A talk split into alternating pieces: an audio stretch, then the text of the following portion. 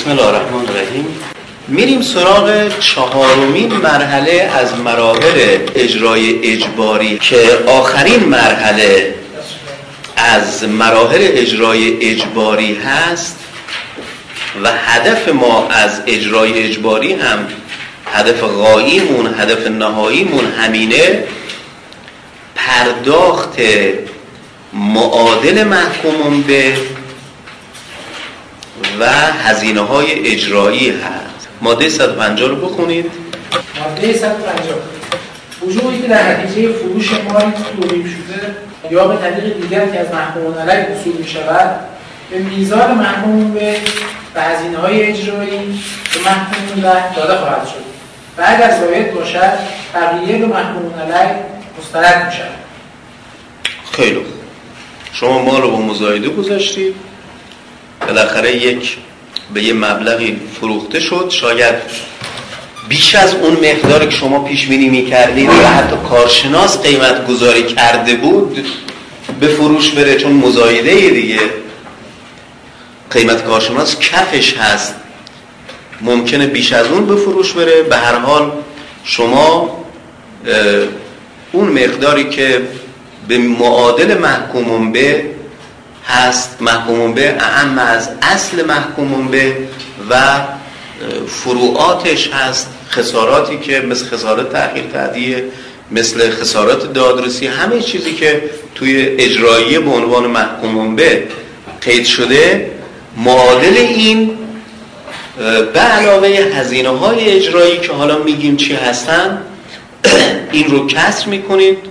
اگر چیزی اضاف اومد مال خود محکوم علیه هست و باید به اون مسترد بکنید ابتدا راجع به همین پرداخت محکومون به در واقع معادل محکومون به نکاتی رو باید عرض بکنیم. نکته اول اینه که اگر محکومون لها متعدد باشن ما چند محکومون له داشته باشیم؟ اینجا یه اصلی حکم فرما هست از نظر نحوه تقسیم این در واقع مالی که به دست اومده این پولی این وجهی که دست به دست اومده و اون اصل تساوی بستانکاران.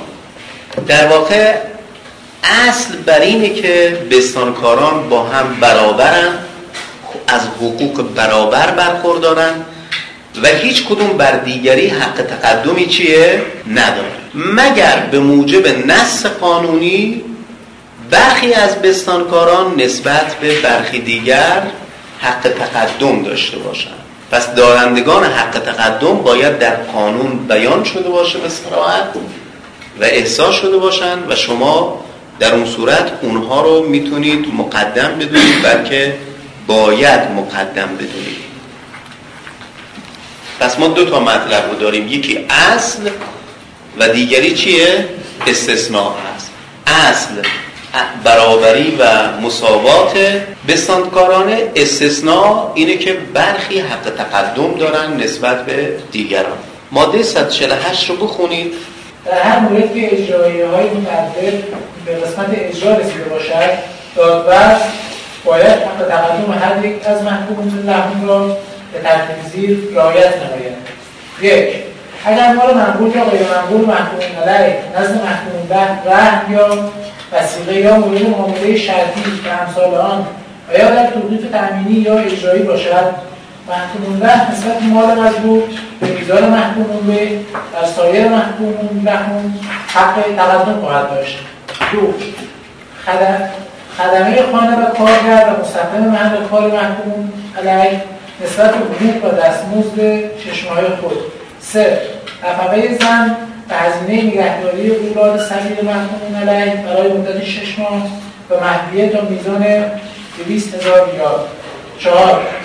بستانکاران طبقات مذکور در بندهای دوم و سوم نسبت به بقیه طلب خود و سایر بستانکاران بنابراین بستانکاران به دو دسته تقسیم میشن. بستانکاران عادی و بستانکاران دارای حق تقدم. در حال حاضر مهمترین حق تقدم یا دارندگان حق تقدم کسانی هستند که در بند یک این ماده ذکر شده. و مخصوصا و مخصوصا کسانی که مالی رو در توقیف تأمینی یا اجرایی خودشون دارن. یکی از اساتید اشتباه نکنم در بحث مراجعه به ترتیب تقدم بهشون تعلق میده مالی به ترتیب تقدم چی یعنی؟ تقدم مراجعه. ما چون چیزی رو اگر تأمین رو توقیف کردیم اگر با هم اومدن خب اگر نه هر کی زودتر بیشتر نه نه. اون به اون شکل نیست. الان اجازه بدید من اینو توضیح میدم. اگر منظورشون این باشه درسته. اگر غیر از این باشه نادرسته. ببینید توقیف تأمینی و توقیف اجرایی. میگه اینها حق تقدم دارن. کسی که مالی رو در توقیف تأمینیش داره یا در توقیف چی داره؟ اجرایی داره. توقیف تأمینی یعنی چی؟ یعنی قبلا تأمین خواسته کرده. قرار تأمین خواسته صادر شده. یک مالی رو تأمین کرده. توقیف اجرایی چیه؟ یعنی به مرحله اجرا رسیده و در در واقع درخواست چی کرده؟ توقیف کرده. که بدون اینکه قرار تأمین خواسته صادر بشه در مقام اجرا ما تونستیم مالی رو چکار بکنیم؟ توقیف بکنیم. حالا اول بذارید پاسخ سوال شما رو بدم. اگر کسی زودتر منظورتون اومده باشه منظور این باشه که زودتر پرونده اجرایی تشکیل داده و زودتر توقیف تأمینی کرده خب بله بر اساس بند یک تقدم با اون هست.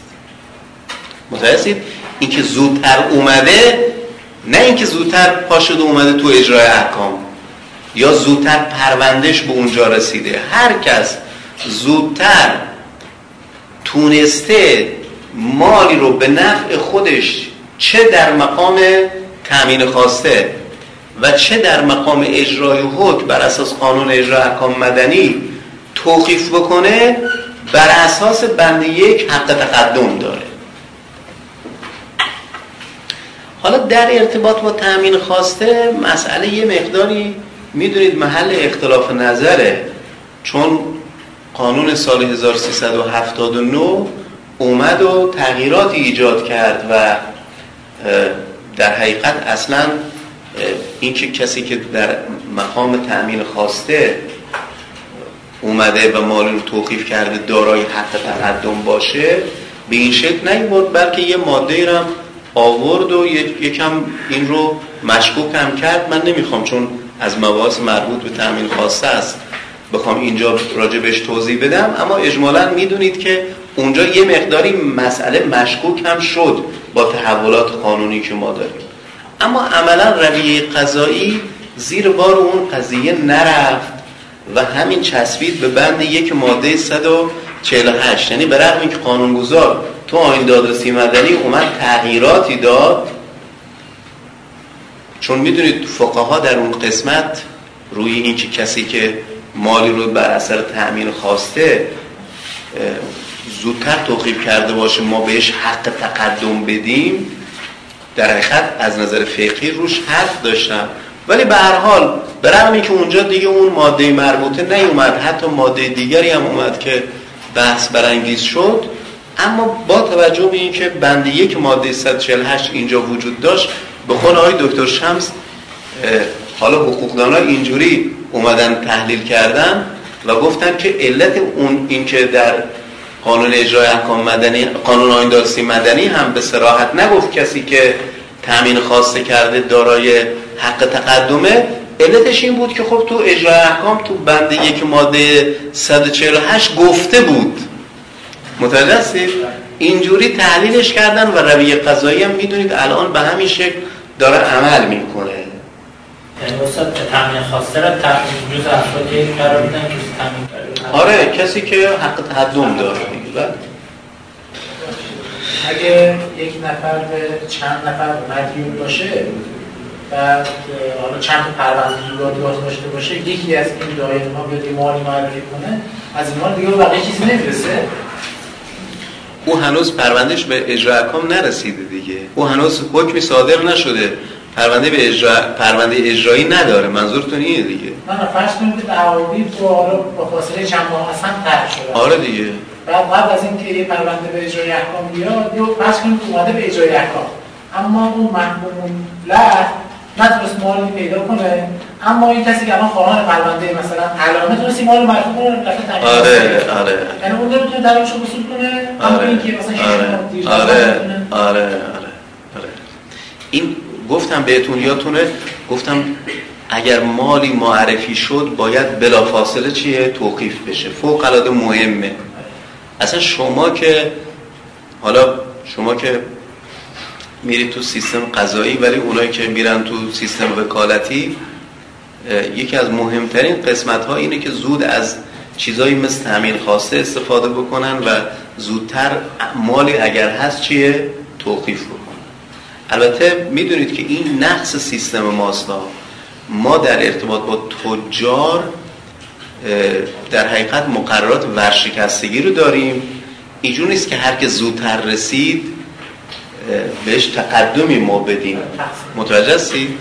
اونجا خیلی خوبه ما مقررات منسجم خوبی تو قانون تجارت در این مورد داریم اما مقرراتی به نام مقررات افلاس که برای سایر افرادی که تاجر نیستن اما به هر حال مفلس شدن یعنی اموالشون تکافوی بدهیاشون رو نمی‌کنه متاسفانه جای این مقررات در سیستم ما چیه؟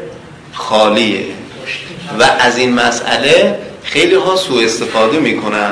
زودتر میرن مال رو توقیف می‌کنن و به هر حال می‌گیرن و به اون کسانی که نرفتن و به هر دلیلی بلد نبودن یا کوتاهی کردن و ممکنه چیزی نرسه. تو مرحله اجرا مستقیم مسموعه. چند تا پرونده اجرایی داشته باشیم علیه یک شخص. و با چند اونی که زودتر توقیف کرده حق تقدم داره. اگر تقد... توقیف کرده باشن بله گفت میگه میگه توقیف تأمینی یا اجرایی؟ سریح دیگه. متوجه هستید؟ فقط کسانی که توقیف تأمینی یا اجرایی دارن دارای حق تقدم دارن. خب قبلش هم که این ماده گفته اونا هم که مال در رهنشونه طبیعتا حق عینی دارن اونا هم حق تقدم دارن بر اساس بند یک و اون چی که در بند یک وجود داره مهمترین موارد حق تقدم در سیستم فعلی ما هست خب نکته بعدی حالا از حق تقدم بگذاریم نکته بعدی در این مورد اینه که در بین بستانکارانی که با هم مساوی هستند ما این مال رو اگر چند تا بستانکار داشتیم چطوری باید تقسیم بکنیم؟ از ماده 149 به خوبی استفاده میشه که باید به نسبت طلبشون توقیف کنیم. ببخشید تقسیم بکنیم به نسبت طلبشون. یعنی اگر فرض بفرمایید یه نفر کلا شما مالی رو که الان در اختیار دارید یه میلیون تومنه. بله؟ اما یکی از طلبکارا 6 میلیون طلب داره یکی از طلبکارا 4 میلیون طلب داره. شما به نسبت اینها یعنی باید 600 هزار تومن به اون طلبکار 6 میلیونی بدید 400 هزار تومن به طلبکار چی؟ 4 میلیونی. بر اساس نسبت گیری که می‌کنید از طلب اینها نسبت به کل اون مالی که الان در اختیارمون هست بر اساس این نسبت باید مال رو بهشون تحویل بدید. بنابراین اون کسی که طلب بیشتری داره مال سهم بیشتری هم آیدش خواهد شد. نکته سوم شما وقتی مال رو بین طلبکاران تقسیم می‌کنید باید یک تقسیم نامه تنظیم بکنید.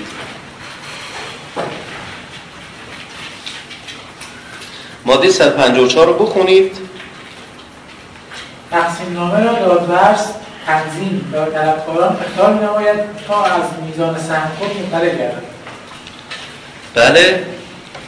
ماده بعدی رو بخونید. هر یک از طرفداران که شکایتی از ترتیب تقسیم داشته باشند می توانند ظرف یک یک هفته از تاریخ اختار دادورز راجع به ترتیب تقسیم دادگاه مراجعه کنند. دادگاه در جلسه اداری به شکایات به شکایت رسیدگی و تصمیم قطعی اتخاذ می نماید در این صورت تقسیم پس از تعیین تکلیف شکایت در دادگاه به عمل خیلی خوب. پس می‌بینید روال خیلی مشخصه. وقتی ما چند تا طلب کار داریم چون تقسیم خیلی مهمه. همه این نکات باید چیه؟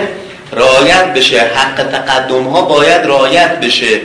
اینکه به نسبت مساوی به نسبت طلبشون در واقع بهشون مال رو ما بدیم اینها باید رعایت بشه. دادورز باید با رعایت این نکات تقسیم رو انجام بده و یک تقسیم نامه در واقع تنظیم بکنه. این تقسیم نامه رو به اینها ابلاغ بکنه. اینها ظرفیه هفته حق اعتراض دارن حق شکایت دارن نسبت به این تقسیم نامه در دادگاه. دادگاه هم به هر حال به این موضوع باید رسیدگی بکنه. و اما نکته آخر راجع به همون خسارت تأخیر تعدیه هست که قبلا هم گفتیم. ماده 157 بخونیم. خسارت تأخیر تعدیه در صورتی که حکم دادگاه تا تاریخ وصول مقرر شده باشد تا زمان تنظیم تقسیم نامه جز طلب محکوم محصول خواهد شد. چون در واقع این زمان تقسیم نامه زمانی است که دیگه چیه؟ مالها بر مبنای اون تقسیم میشه و به اونها تحویل میشه در احکام احکام دادگاه ها که راجع به خسارت تأخیر تعدیه هست میگه از زمان تقدیم دادخواست خسارت تأخیر تعدیه رو اجرای احکام محاسبه بکنه تا زمان چی؟ اجرای حکم که منظور از زمان اجرای حکم همین زمانی است که مال حالا اینجا البته مال زمانی است که ما چند تا محکومان علیه داریم میگه این زمان تقسیم نامه ولی خب طبیعتا اونجایی که شما یک نفر رو دارید اونجا هم یه صورت جلسه می‌کنید دیگه. تا زمان اون صورت جلسه باید خسارت تأخیر تعدیه رو هم محاسبه بکنید. غیر از این هم دیگه امکان پذیر نیست چون خسارت تأخیر تعدیه هم جزء محکومون به هست دیگه. باید همینجا محاسبه بشه. اگر چند نفرم تو سهماشون مشخص بشه اگر هم یه نفر هم هستن تو صورت جلسه در واقع قید بشه این در واقع نکاتی که راجع به پرداخت معادل محکوم به بود که خدمتون عرض کردم. اما این مرحله چهارم علاوه بر پرداخت محکوم به بحث پرداخت هزینه های اجرایی رو هم چیه؟ داره که ما باید همینجا راجع به هزینه های اجرایی هم صحبت کنیم. اما راجع به هزینه های اجرایی هزینه های اجرایی چیه؟ یکی از چیزهایی که خیلی شاید برای خیلی خیلی روشن نباشه همین هزینه های اجرایی است. گرچه در ماده 158 هزینه های اجرایی رو در واقع بیان کرده. یه نفر بخونه ماده 158 رو. ماده 158 هزینه های اجرایی عبارت است از یک 5 درصد مبلغ محکوم بوده بابت حق اجرای حکم که بعد از اجرا وصول می شود در دعوای مالی که خواسته بچه نقد نیست حق اجرا به محفظ بهای خواسته و دادخواست تعیین و مورد حکم قرار گرفته حساب می شود مگر اینکه دادگاه قیمت دیگری را برای خواسته معین نموده باشد.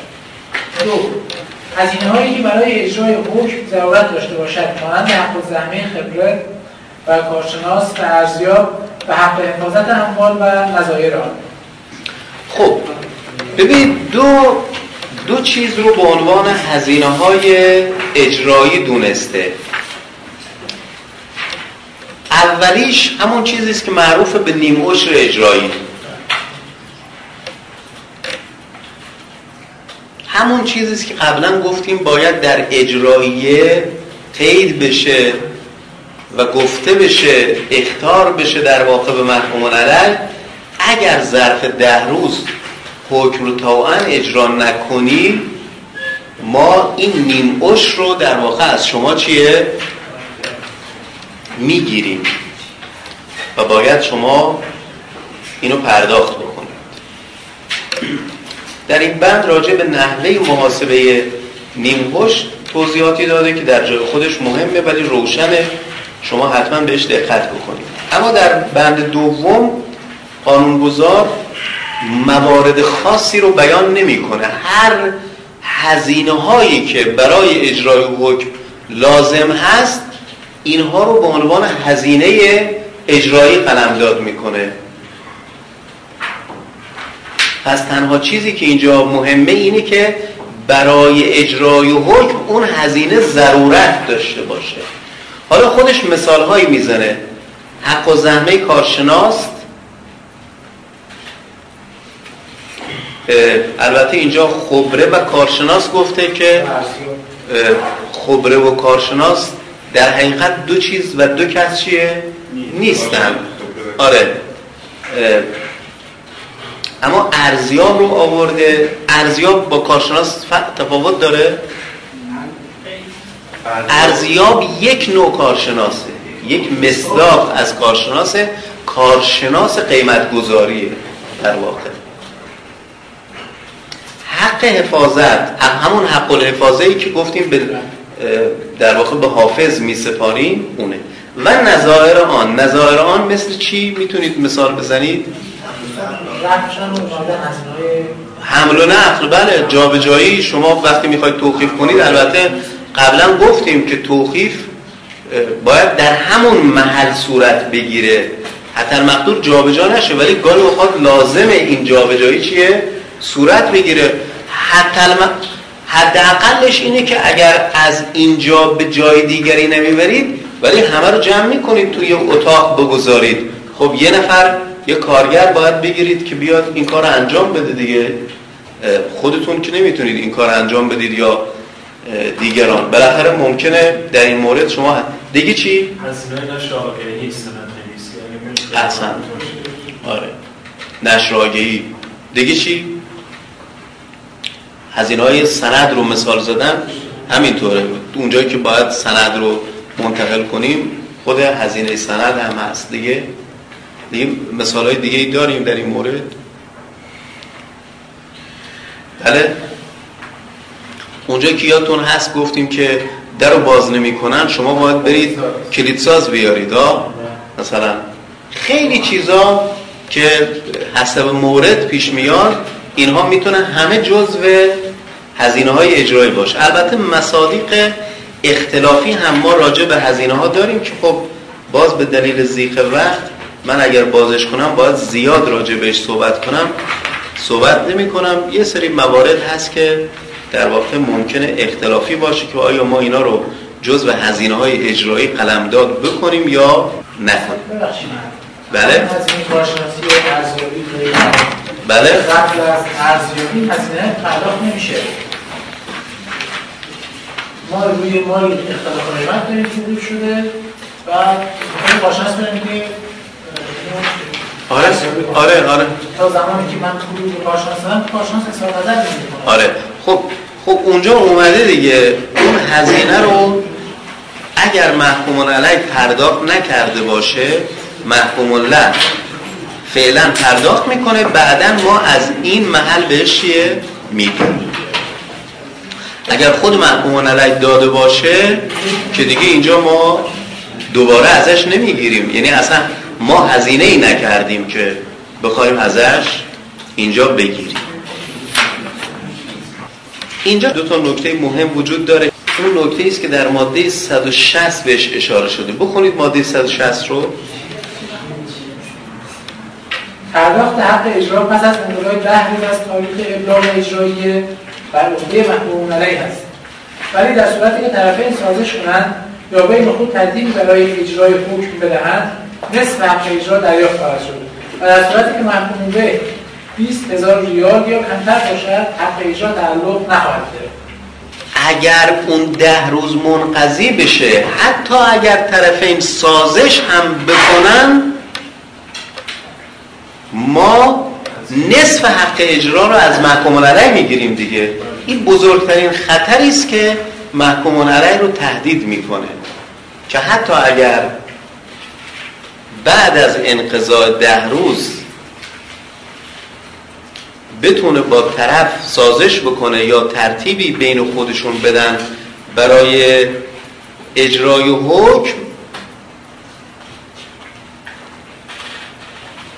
در واقع باید این نیم عشر اجرایی رو پرداخت بکنن. طبیعتا اگر قبل از ده روز بین خودشون ترتیبی بدن یا سازش بکنن هیچ هزینه ای چیه؟ نباید پرداخت بکنن. اینها میرن با خودشون کنار میان ولی ما به عنوان اجرای احکام رها نمی کنیم میگیم شما باید یه مبلغی به ما به عنوان اجرای احکام بپردازید. یعنی اون محکوم علیه حتما باید این رو بپردازه. بله؟ اسباب تشجیع آره همینطوره. همینطوره. موقعیتش هم حرفش هست که بالاخره برگردن. بعد میلاد دیگه به اینجا نمی‌کشید خب خود کرده. خب ببینید اینها نه با این موافقیم. اینها اگر نباشه هی دفع الوقت می‌کنن مردم دیگه. متوجه هستید؟ این زمانت اجراها اه، کمک می‌کنه که تا اونجا که می‌تونه زودتر کار رو فیصله بده عملیات اجرایی رو در واقع درگیر نکنه ما رو توی عملیات اجرایی که خیلی هم سخته. می‌دونید یک یک مزایده حتی گاهی خود یه توقیف. شما دیدید که تو توقیف ما باید آدم بفرستیم صورت برداری بکنه نمی‌دونم فلان. هزار دنگ و فنگ داره برای ما. برای خود محکوم ال- محکوم الله هم که خب دیر به حقش می‌رسه برای اونم خب رفته یه حکم گرفته قطعی شده لازم الاجرا شده باید اجرا بکنه. این مقررات در حقیقت مقررات خیلی خوبیه که حالا صحبت می‌کنیم در مورد مراجعی که ممکنه معاف باشن از این نیم عشر اجرایی که سابقه قضیه به چه شکل بوده و الان به چه شکل هست. نکته دومی که در این مورد وجود داره اینه که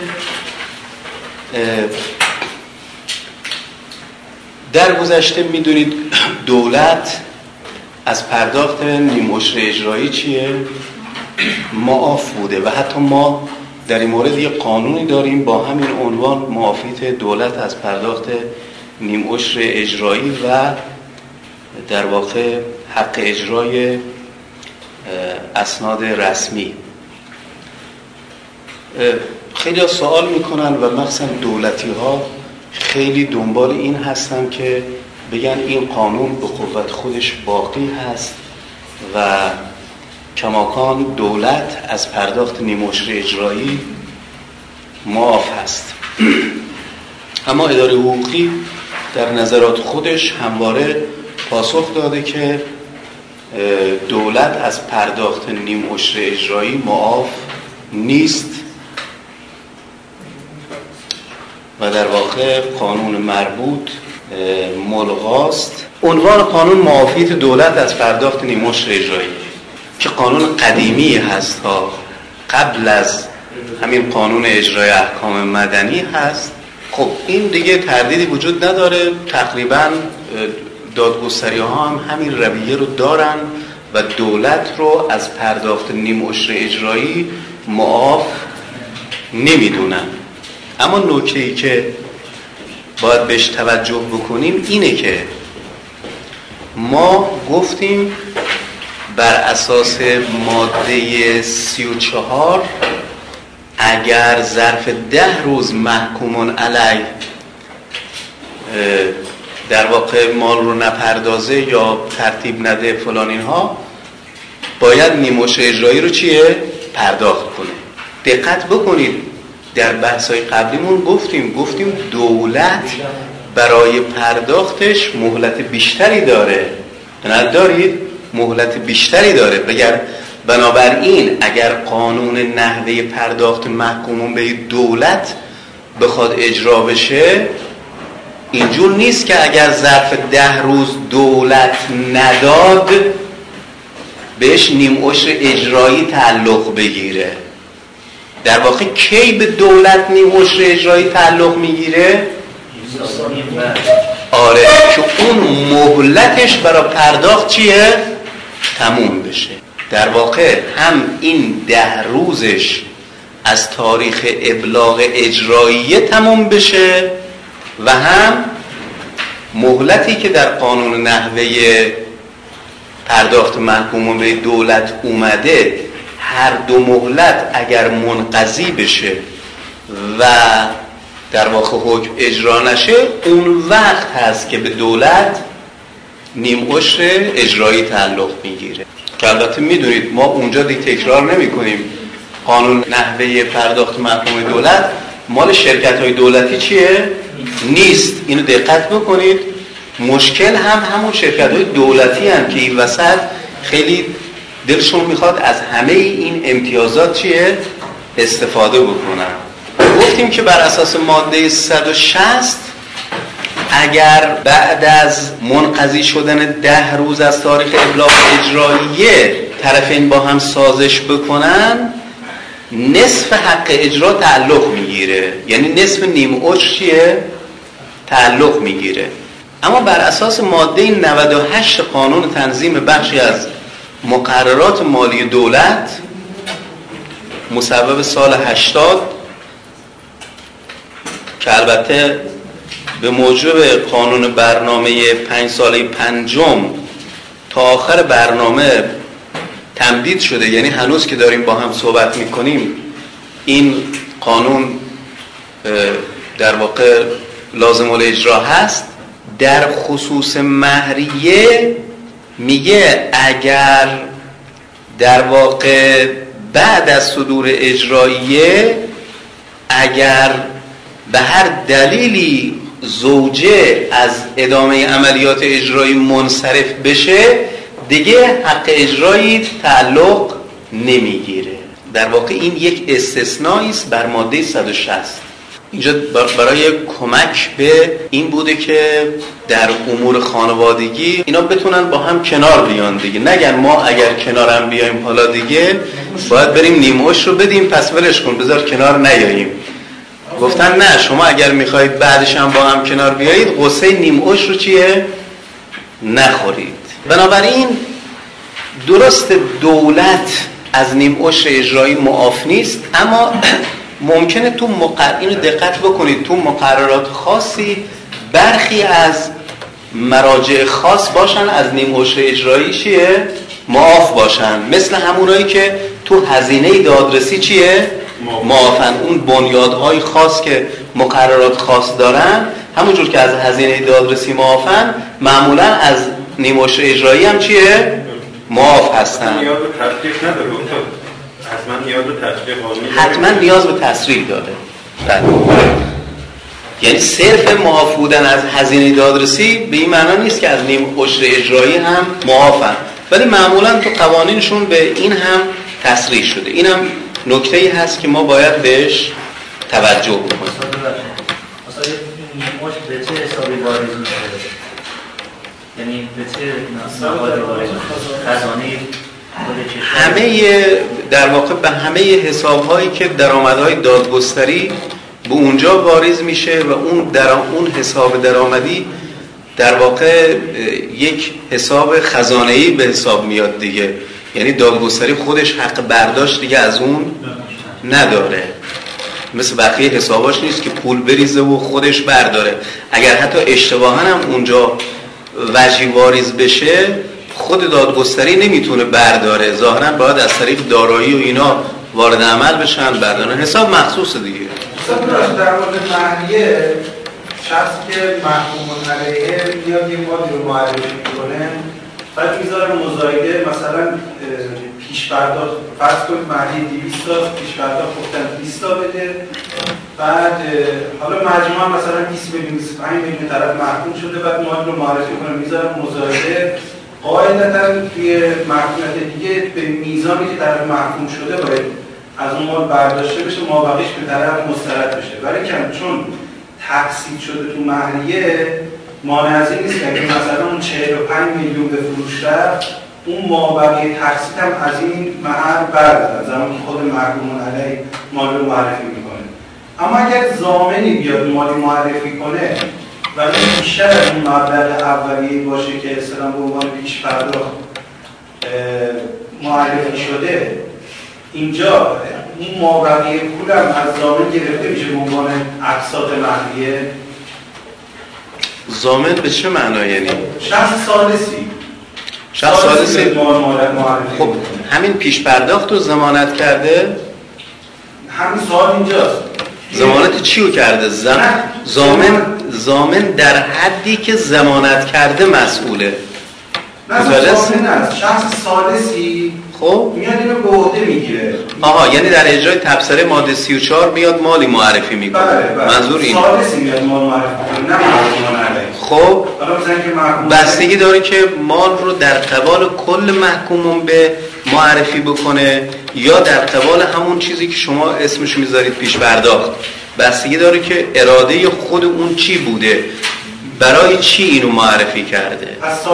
بالاخره بالاخره پاسخ. اینه که باید ببینیم اون حسب مورد به چه شکل در واقع خود سالس مالش رو معرفی کرده.